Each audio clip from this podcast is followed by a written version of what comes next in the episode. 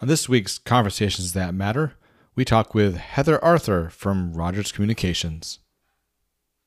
You know, getting back to your, to your role as a contact center leader and, you know, being the VP at, at, at Rogers like that, uh, you mentioned a concept called zooming in and zooming out in an early conversation that we had. Can you explain a bit more about what you mean by that? Yeah, Mike, that's a that's a really good question. You know, people often ask me, you know, what's a day in the life of a contact center leader look like? Uh, where do you spend most of your time? And so I have about 3,000 employees across Canada, and they're all working from home right now to keep them safe. And uh, that was pretty incredible to get them all working from home safe. But that means we're all on video all day. And we got to make sure that we are focused on, on our employees. So I spend a lot of time what I call in the weeds or zoomed in. And really that could that could take up you know 10 hour days easily.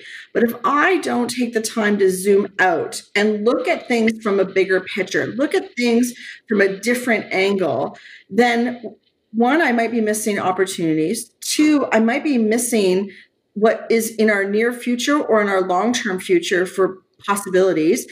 And i might not really keep the target in mind or the north star of where we're going as a company and where we're going as a call center but then if I don't, if I spend too much time zoomed out, then I won't get into the weeds and zoom in and really understand what the needs of our employees are.